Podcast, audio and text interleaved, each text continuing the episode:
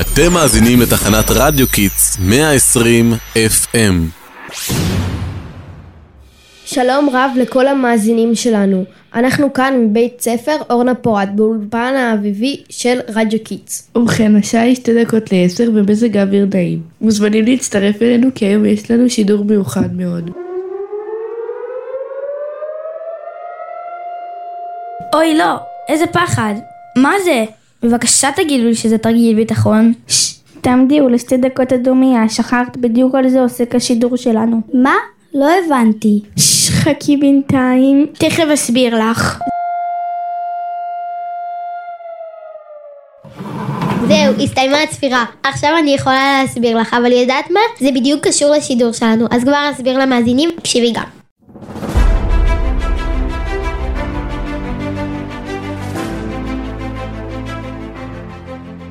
עם יקרים שלנו, כאן כיתה A2 מבית ספר אורנה פורת, תחנת רדיו קי. לכבוד יום השואה יישארו איתנו היום לשידור מיוחד בנושא ילדים בגטו. גטו? מה זה גטו?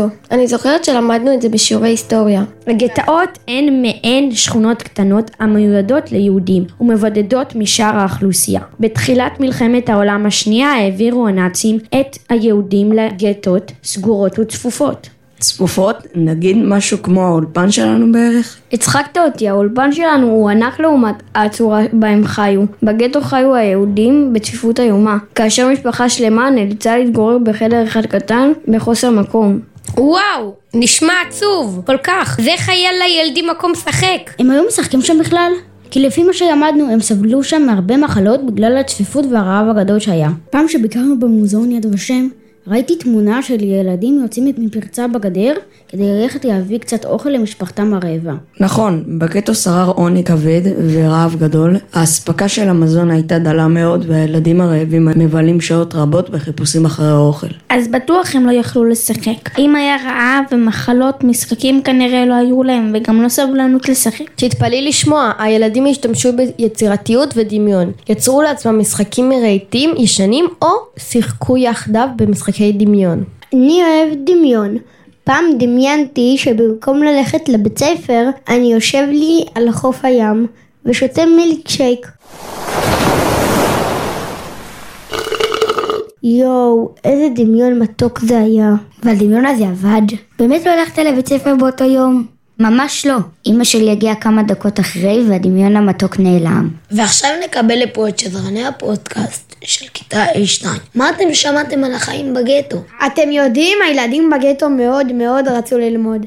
לגדול, להחכים, רק שלא תמיד הייתה להם אפשרות. היו להם בכלל בתי ספר שם? בחלק מהגטאות הנאצים הסכימו להפעיל בתי ספר, ובחלקם לא. באלו שלא, הקימו אנשים בתי ספר מחתרתיים, כדי שהילדים ילמדו ויתפתחו ולא יסתובבו ברחובות. אהבו מאוד. החלום שלהם היה לגדול ולהצליח כדי לבנות ולשנות את העולם לעולם טוב יותר. אני ואתה נשנה את העולם.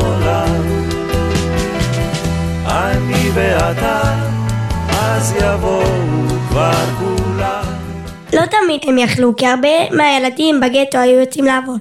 ילדים? לעבוד? למה? ובמה בכלל ילדים יכולים לעבוד? כן, כן, לעבוד, כדי לעזור להורים שלהם להביא אוכל הביתה. הרבה פעמים גם כששני ההורים עבדו, זה לא הספיק בשביל לה, להשיג מזון לכל המשפחה. וואו, ורק לחשוב על השפע הגדול שיש לנו היום, ועל איך אנחנו מתלוננים שאין ממתקים מכמה סוגים בבית, או שאין לנו בדיוק את הסמארטפון הכי חדיש שאנחנו רוצים. נכון, התרגלנו לשפע וזה מצוין. אבל תמיד צריך לזכור להודות על מה שיש לנו, לשמוח במה שיש לנו. יש לנו כל כך הרבה וזה לא מובן מאליו. נכון! וגם ללמוד מהנחישות האהבה והמסתוריות שהיה להם אחד לשני. שמעתי פעם סיפור על ילד אחד שסיכן את עצמו והסתנן דרך פריצה בגטו כדי להשיג אוכל לחבר שלו. וואו, איזה מסירות. אני פשוט מתרגשת מהילדים הגיבורים האלה. כן, גם אני, ולכן בעצם עשו את הצפירה הזו ביום השואה, כדי שנזכור ונוקיר את היהודים, והילדים הגיבורים מהמלחמה, ונעשה את מה שהם לא הספיקו לעשות. להפוך את העולם לעולם טוב יותר. עולם של אכפתיות, אהבה וכבוד הדדי. תודה שהייתם איתנו, אנחנו כל אורנה פורת משדרים בתחנת רדיו קידס שמשדר על הגל שלכם. אמרו את זה קודם לפניי, לא משנה. אני ואתה נשנה את